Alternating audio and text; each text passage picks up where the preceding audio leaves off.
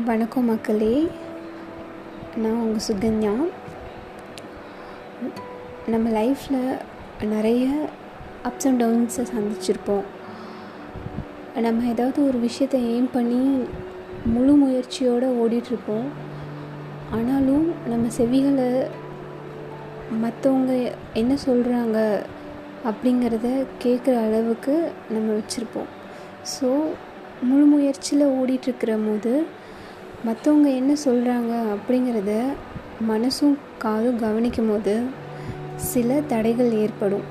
அதுவே முழு கவனத்தையும் செலுத்த முடியாமல் போயிடும்.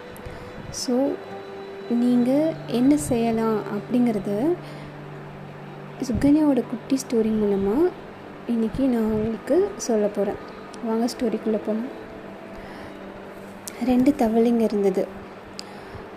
அதுங்க காட்டுக்குள்ளே நடந்து போயிட்டுருக்கும்போது தெரியாதனமாக ஒரு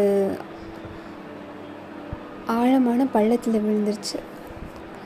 ஸோ இதை வெளியே இருந்து பார்த்த மற்ற தவளைங்க எல்லாம் சொல்கிறாங்க அந்த ரெண்டு தவளைங்கக்கிட்டேயும் நீங்கள் ரொம்ப ஆழமாக கீழே விழுந்துட்டீங்க. நீங்கள் ட்ரைலாம் பண்ணாதீங்க. கண்டிப்பாக நீங்கள் இறந்தே போயிடுவீங்க. அப்படின்னு சொல்லிகிட்ருக்குங்க பட் ஆனால் அந்த ரெண்டு தவளைங்களும் அவங்க சொல்கிற எதையுமே கேட்காம முயற்சி பண்ணிகிட்டே இருக்காங்க. ஸோ ஒரு கட்டத்தில் என்ன ஆகுது அப்படின்னா ஒரு தவளை இதெல்லாம் மற்றவங்களாம் பேச்சை கேட்டு ஏறிட்டு இருந்த தவளை திடீர்னு மனசு உடஞ்சி இல்லை என்னால் முடியாது அப்படின்னு சொல்லிட்டு கீழே விழுந்து இறந்துடுது இன்னொரு தவளை முயற்சி பண்ணிக்கிட்டே இருக்குது இது முயற்சி பண்ணிகிட்டே இருக்க இருக்க மற்ற தவளைங்க கூட்டம் எல்லாம் சேர்ந்து உன்னால் முடியாது. நீ விட்டுரு விட்டுரு அப்படின்னு கத்திட்டே இருக்கு.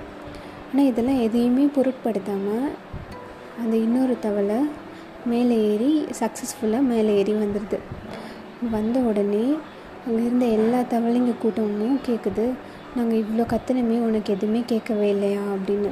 அதுக்கு அந்த தவளை எதுவுமே சொல்லவே இல்லை. மற்ற தவளைங்கெல்லாம் அப்போ தான் புரிஞ்சுக்குதுங்க இது காது கேட்காத தவளை அப்படின்னு. அதே போல் தாங்க நானும் உங்களுக்கு சொல்ல விரும்புகிறேன்